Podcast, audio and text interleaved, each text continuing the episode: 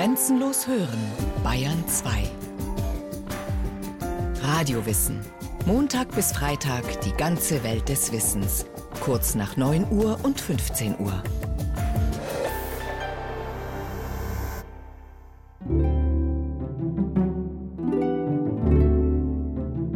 So, die Kinder haben wir gesegnet. Jetzt kommen wir dran. Alles, was irgendwie am Verkehr teilnimmt, Fußgänger so und so, Fahrradfahrer, Motorradfahrer, ich freue mich immer, liebe Kollegen. Alles. Sie glauben gar nicht, was ich schon alles gesegnet habe. Umspannwerke, Tiefgaragen, Autohäuser, alle öffentlichen Plätze, überall dort, wo der Mensch agiert, wo er handelt, dort braucht es Gottes Segen. Das ist ein ganz tiefer, ganz elementarer Wunsch, dass man in einer Welt, die bedrohlich ist und gefährlich ist und einen ständig herausfordert, dass man Schutz haben möchte. Ein Segen gibt einem einen Schutz mit. Und deshalb ist es auch naheliegend, dass man alle Gegenstände oder alle Handlungen, die irgendwie gefährlich sein können, dass man die mit so einem Segen möglichst versieht und für alles einen Segen erfunden hat. Für Religionswissenschaftlerin Angelika Hirsch und Pfarrer Rainer Maria Schießler hat ein Segen immer die Funktion von Zuspruch und persönlicher Unterstützung. Segnen heißt etwas gut ausdrücken, benedizere. Die ersten, die uns gesegnet haben, waren halt die Menschen um uns herum, die gut mit uns gesprochen haben, die uns eine Liebe geschenkt haben, bevor wir sie überhaupt einmal verdient haben. Wenn der katholische Pfarrer Rainer Maria Schießler segnet, bedeutet dies für ihn immer, dass er Menschen Schutz, Glück und Erfüllung im Namen Gottes zuspricht. Er versteht sich dabei als Mittler zwischen der Kraft Gottes und den Menschen. Die katholische Kirche hat eigens ein liturgisches Buch von Segenssprüchen. Das Benediktionale bietet Vorlagen für rund 100 verschiedene Anlässe. Im christlichen Verständnis ist ein Segen keineswegs als magisch zu verstehen, und kein Garant dafür, von Unglück und Versagen verschont zu bleiben. Wie jeder Pfarrer bittet Rainer Maria Schießler am Ende eines jeden Gottesdienstes um den Segen für seine Gemeinde. Dass er auch Tiere, Gebäude und Fahrzeuge segnet, ist jedoch eine katholische Tradition. Ich begrüße euch ganz herzlich zu diesem wichtigsten Gottesdienst im Jahr hier bei uns in St. Maximilian mit der Fahrzeugsegnung, der Kinderfahrzeugsegnung Jetzt vor dem Start in die großen Ferien könnt ihr euch hinsetzen. In der Kirche St. Maximilian in München. Wie jedes Jahr vor den Sommerferien gibt es einen Gottesdienst mit anschließender Fahrzeugsegnung. Die Kirche ist bis auf den letzten Platz besetzt. Predigt und Gebete sind verbunden mit dem Wunsch, gesund aus den Ferien zurückzukehren. Ich betrete meine Reise gewöhnlich Gebiete, Länder, Bereiche, Regionen meines Lebens, die ich nicht kenne. Das heißt, dort ist natürlich die Gefahr größer, als wenn ich mich wohl in einem Areal bewege, das mir vertraut ist.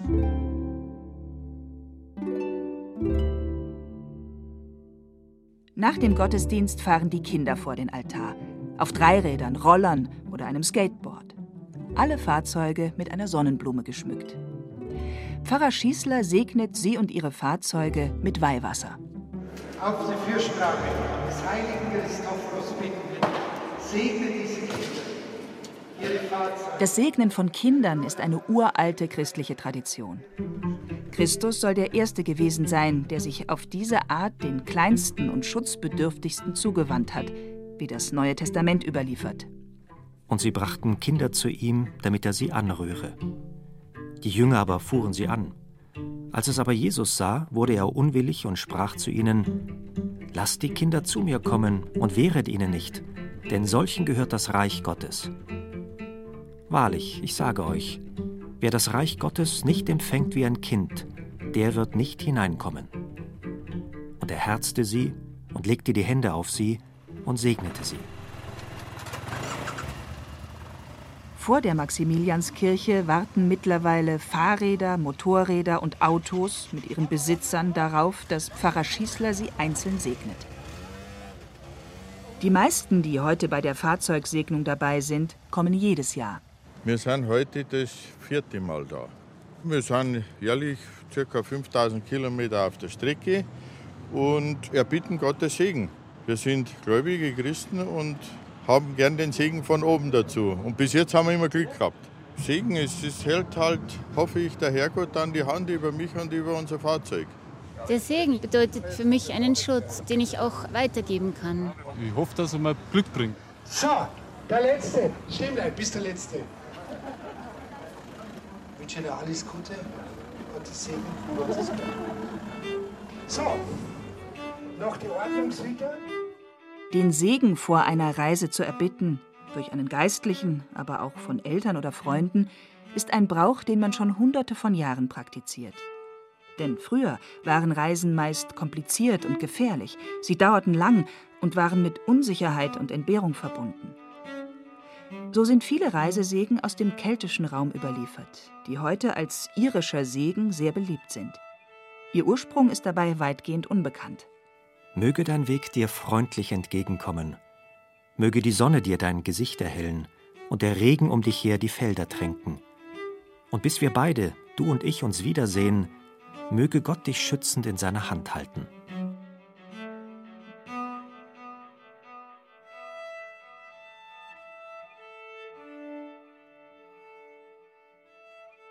Im christlichen Kontext segnen vor allem die Geistlichen, aber auch jeder Gläubige hat das Recht dazu. Oft existiert dabei eine gewisse Hierarchie. Es segnen meistens die Älteren, Erfahreneren, Ranghöheren. Dabei ist der Segen oft eng mit dem Alltag verbunden, meint Religionswissenschaftlerin Angelika Hirsch. Im katholischen Bereich ist das ganz verbreitet. Da gibt es jede Menge Segen den ganzen Tag über und das ganze Jahr über und bei vielen Anlässen. Das ist bis heute üblich, dass eine Mutter ihre Kinder segnet, wenn die aus dem Haus gehen, wenn die zur Schule gehen. Und das ist so eine kleine Geste ganz nebenbei, wie schnell mit dem Daumen ein Kreuz auf die Stirn malen. Ich bin Zeit meines Lebens von meinen Eltern gesegnet worden bis zum Schluss. Ich bin nie in die Schule gegangen, ohne dass ich mein Kreuzzeichen gekriegt habe auf die Stirn. Und bei schwierigen Schultagen noch verstärkt mit Lurtwasser. Deswegen habe ich auch keine besseren Noten gebracht. Aber das Gefühl war wichtig.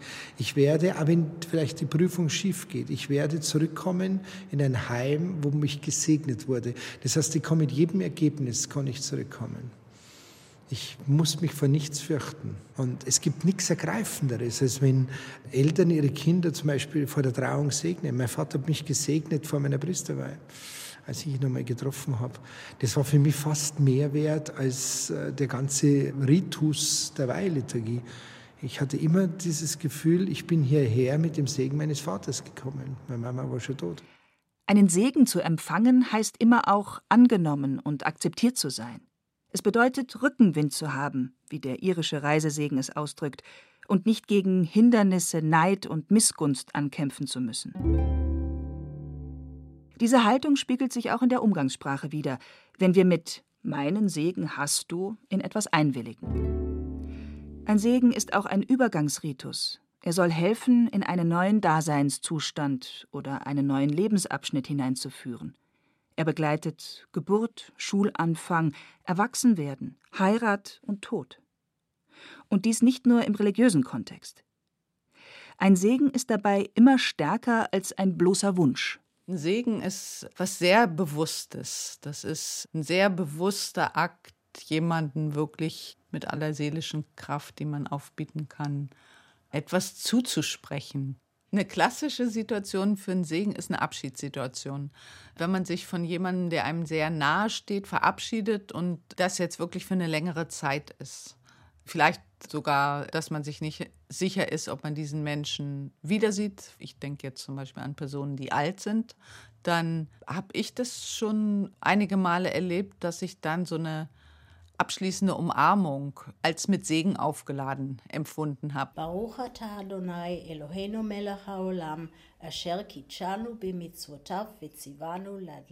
Segen ist universell. Jede Religion hat ihre eigenen Segensformen. Im Judentum ist es Tradition, dass jeden Freitag zu Beginn des Schabbatmahls ein Segen gesprochen wird. Er lobt Gott und markiert den Übergang zum Ruhetag, dem Schabbat. Das hebräische Wort Barach für segnen erscheint im Alten Testament das erste Mal am fünften Tag der Schöpfungsgeschichte. Gott schuf alle Arten von großen Seetieren und anderen Lebewesen, von denen das Wasser wimmelt. alle Arten von gefiederten Vögeln. Gott sah, dass es gut war. Gott segnete sie und sprach, Seid fruchtbar und vermehrt euch und bevölkert das Wasser im Meer. Und die Vögel sollen sich auf dem Land vermehren. Das Judentum kennt Segen auch in materialisierter Form. So sollte in jedem jüdischen Heim ein Haussegen hängen, die Mesusah, die an einem oder mehreren Türpfosten angebracht wurde. Die Mesusah ist ein Text aus der Torah, geschrieben auf Pergament und mit einer Metallkapsel versehen.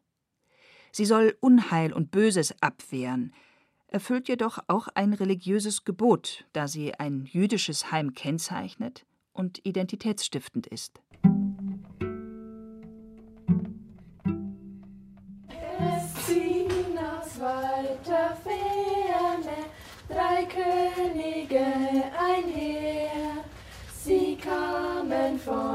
Drei Bergen und fuhren über das Meer. Jedes Jahr machen sich in Deutschland Tausende von Kindern als Sternsinger auf den Weg. In der Zeit um den 6. Januar herum, dem Dreikönigstag, gehen sie verkleidet als die drei Weisen aus dem Morgenland von Tür zu Tür. Jungsinger, grüß dich. Wir ziehen heute von Haus zu Haus und rufen seine Botschaft aus. Frieden und sein Wohlgefallen bietet Gott die Menschen allen. In seinem Namen sind wir hier und schreiben den Segen an die Tür. In katholischen Gegenden sind die Sternsinger im Namen ihrer Kirchengemeinde unterwegs. Sie sammeln Geld für das Kindermissionswerk, das Projekte für notleidende Kinder in aller Welt unterstützt. Viele Millionen Euro kommen so jährlich zusammen. Doch die Sternsinger haben vor allem eine religiöse Mission. Jedes Jahr aufs Neue segnen sie die Häuser, deren Türen sich für sie öffnen. So Pfarrer Rainer Maria Schießler. Da gibt es ein schönes Gedicht und da heißt es am Schluss: Nun lasst uns schreiben an eure Tür, damit der Segen Gottes immer stehe euch für und für. Und dann schreiben sie das Christus Mansionen Benedicat CMB, schreiben sie dann an die Tür hin. Also das heißt, Christus möge dieses Haus segnen, gibt eine flapsige katholische Übersetzung Christus mitten in der Bude. CMB. Und das sind aus dem Lateinischen die Buchstaben genommen und mit Kreuzen dazwischen, über der Tür mit Kreide angeschrieben, die Jahreszahl dazu. Dieses Zeichen soll, wie die jüdische Mesusa, das Haus schützen und zeigen, dass Christus hier lebt. Dass die Buchstaben C, M und B aus dem Lateinischen übersetzt Christus schütze dieses Haus bedeuten, ist oft unbekannt. Meistens werden sie volkstümlich mit Kaspar, Melchior, Balthasar übersetzt, den Namen der heiligen drei Könige. Der Brauch des Sternsingens ist erst einige hundert Jahre alt. Der Ursprung dieses Haussegens geht jedoch auf die Zeit zurück, als Christen ihren Glauben im Geheimen ausüben mussten. In der Zeit, als die Christen im Untergrund leben mussten, in der Verfolgung waren, gab es ja diese Geheimzeichen, mit denen man sich bezeichnete. Auch die Häuser oder in den Katakomben hat man sie gefunden ist beispielsweise der Fisch. Und so gibt es lauter so Geheimzeichen, wo man Christen an der Tür erkannt hat. Und das ist halt unser Zeichen. Wir sind keine Zauberer. Mittlerweile hat der Brauch des Sternsingens in vielen Gegenden profanere Formen angenommen.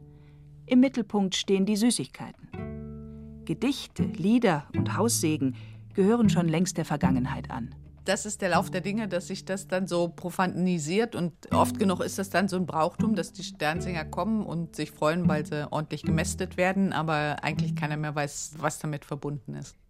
Religionswissenschaftlerin Angelika Hirsch beobachtet jedoch auch, dass es im Osten und Norden Deutschlands wieder in Mode kommt, dass die Sternsinger das traditionelle Segenszeichen an die Türen schreiben. Vor allem bei öffentlichen Gebäuden. Irgendwann habe ich dann gefragt in der Sparkasse, warum sie das eigentlich haben. Und die verstanden die Frage gar nicht. Und irgendwie habe ich dann nochmal nachgefragt, ob sie denn so christlich wären. Dann wiesen sie das empört zurück und haben gesagt, nee, das ist doch so schön. Am Jahresanfang, da kommen die Kinder immer und singen und deshalb machen wir das. Sie wussten gar nicht so richtig, warum.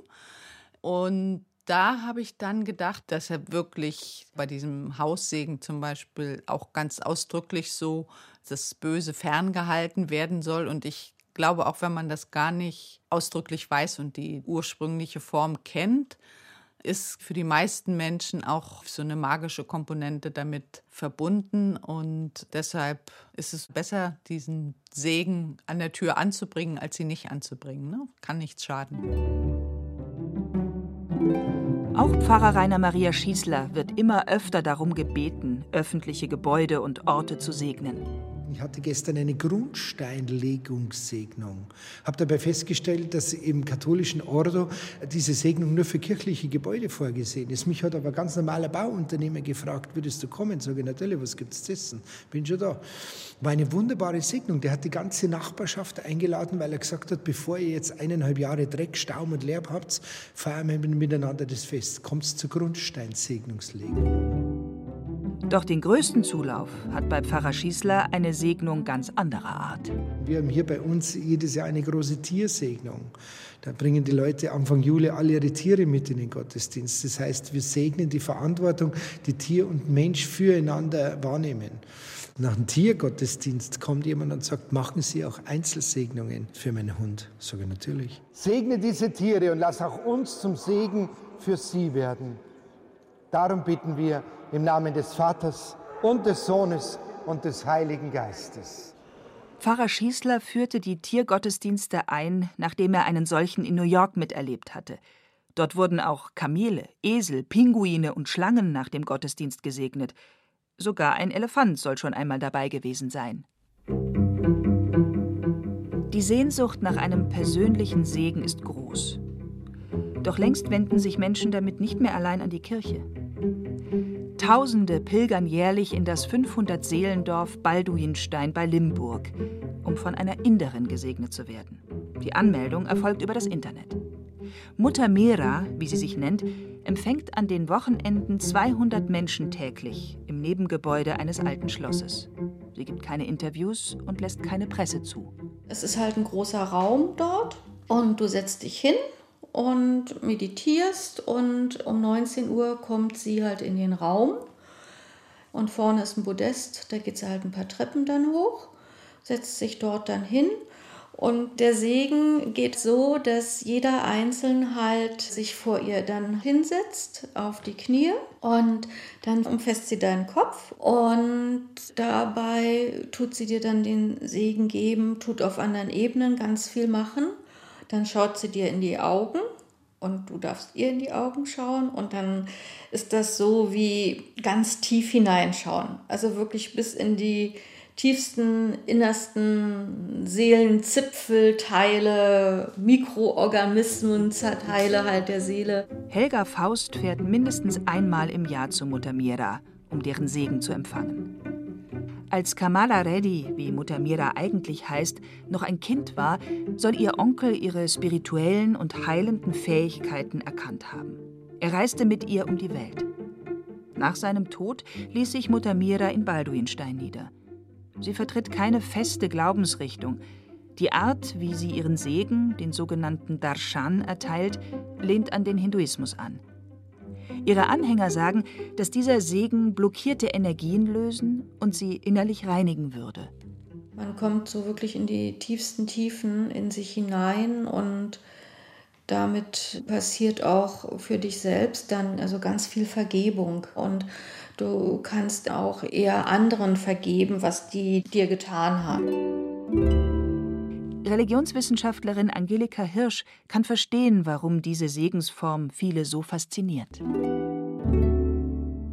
Diese körperlichen Segensformen, die haben ja was mit Berührung zu tun, mit intensiver Berührung. Und das ist eine andere Berührung als jetzt eine sexuelle Berührung oder eine ganz mechanische Berührung, wie wir sie im Alltag haben, sondern es ist eine Berührung, die mich meint, die aufgeladen ist. Und das hat was sehr Wohltuendes und sowas gibt es in unserer Gesellschaft ganz wenig. Es ist eine Berührung, die über den Körper die Seele ganz stark anspricht. Und das ist, glaube ich, ein ganz großes Manko, was wir haben. Und deshalb ist dieses Angebot so einer segnenden Berührung für viele Menschen sehr attraktiv und die empfinden einen ganz starken Energiefluss.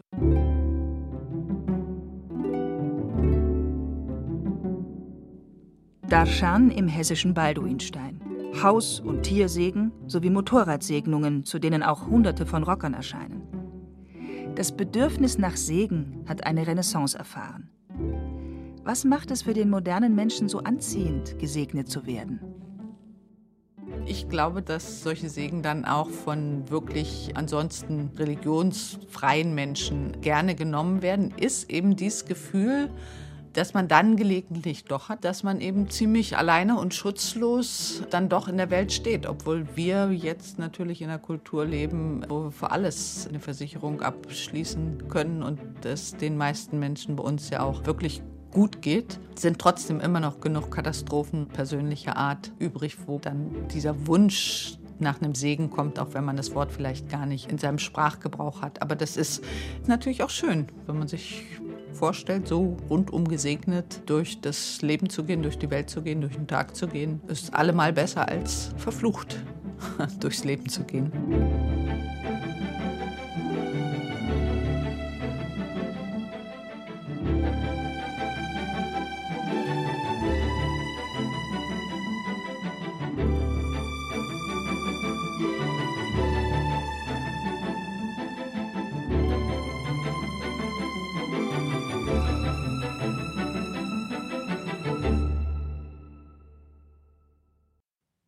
Sie hörten Der Segen, mehr als nur ein frommer Wunsch von Brigitte Schulz. Es sprachen Hemmer Michel und Carsten Fabian. Technik Roland Böhm, Regie Susi Weichselbaumer. Eine Sendung von Radio Wissen.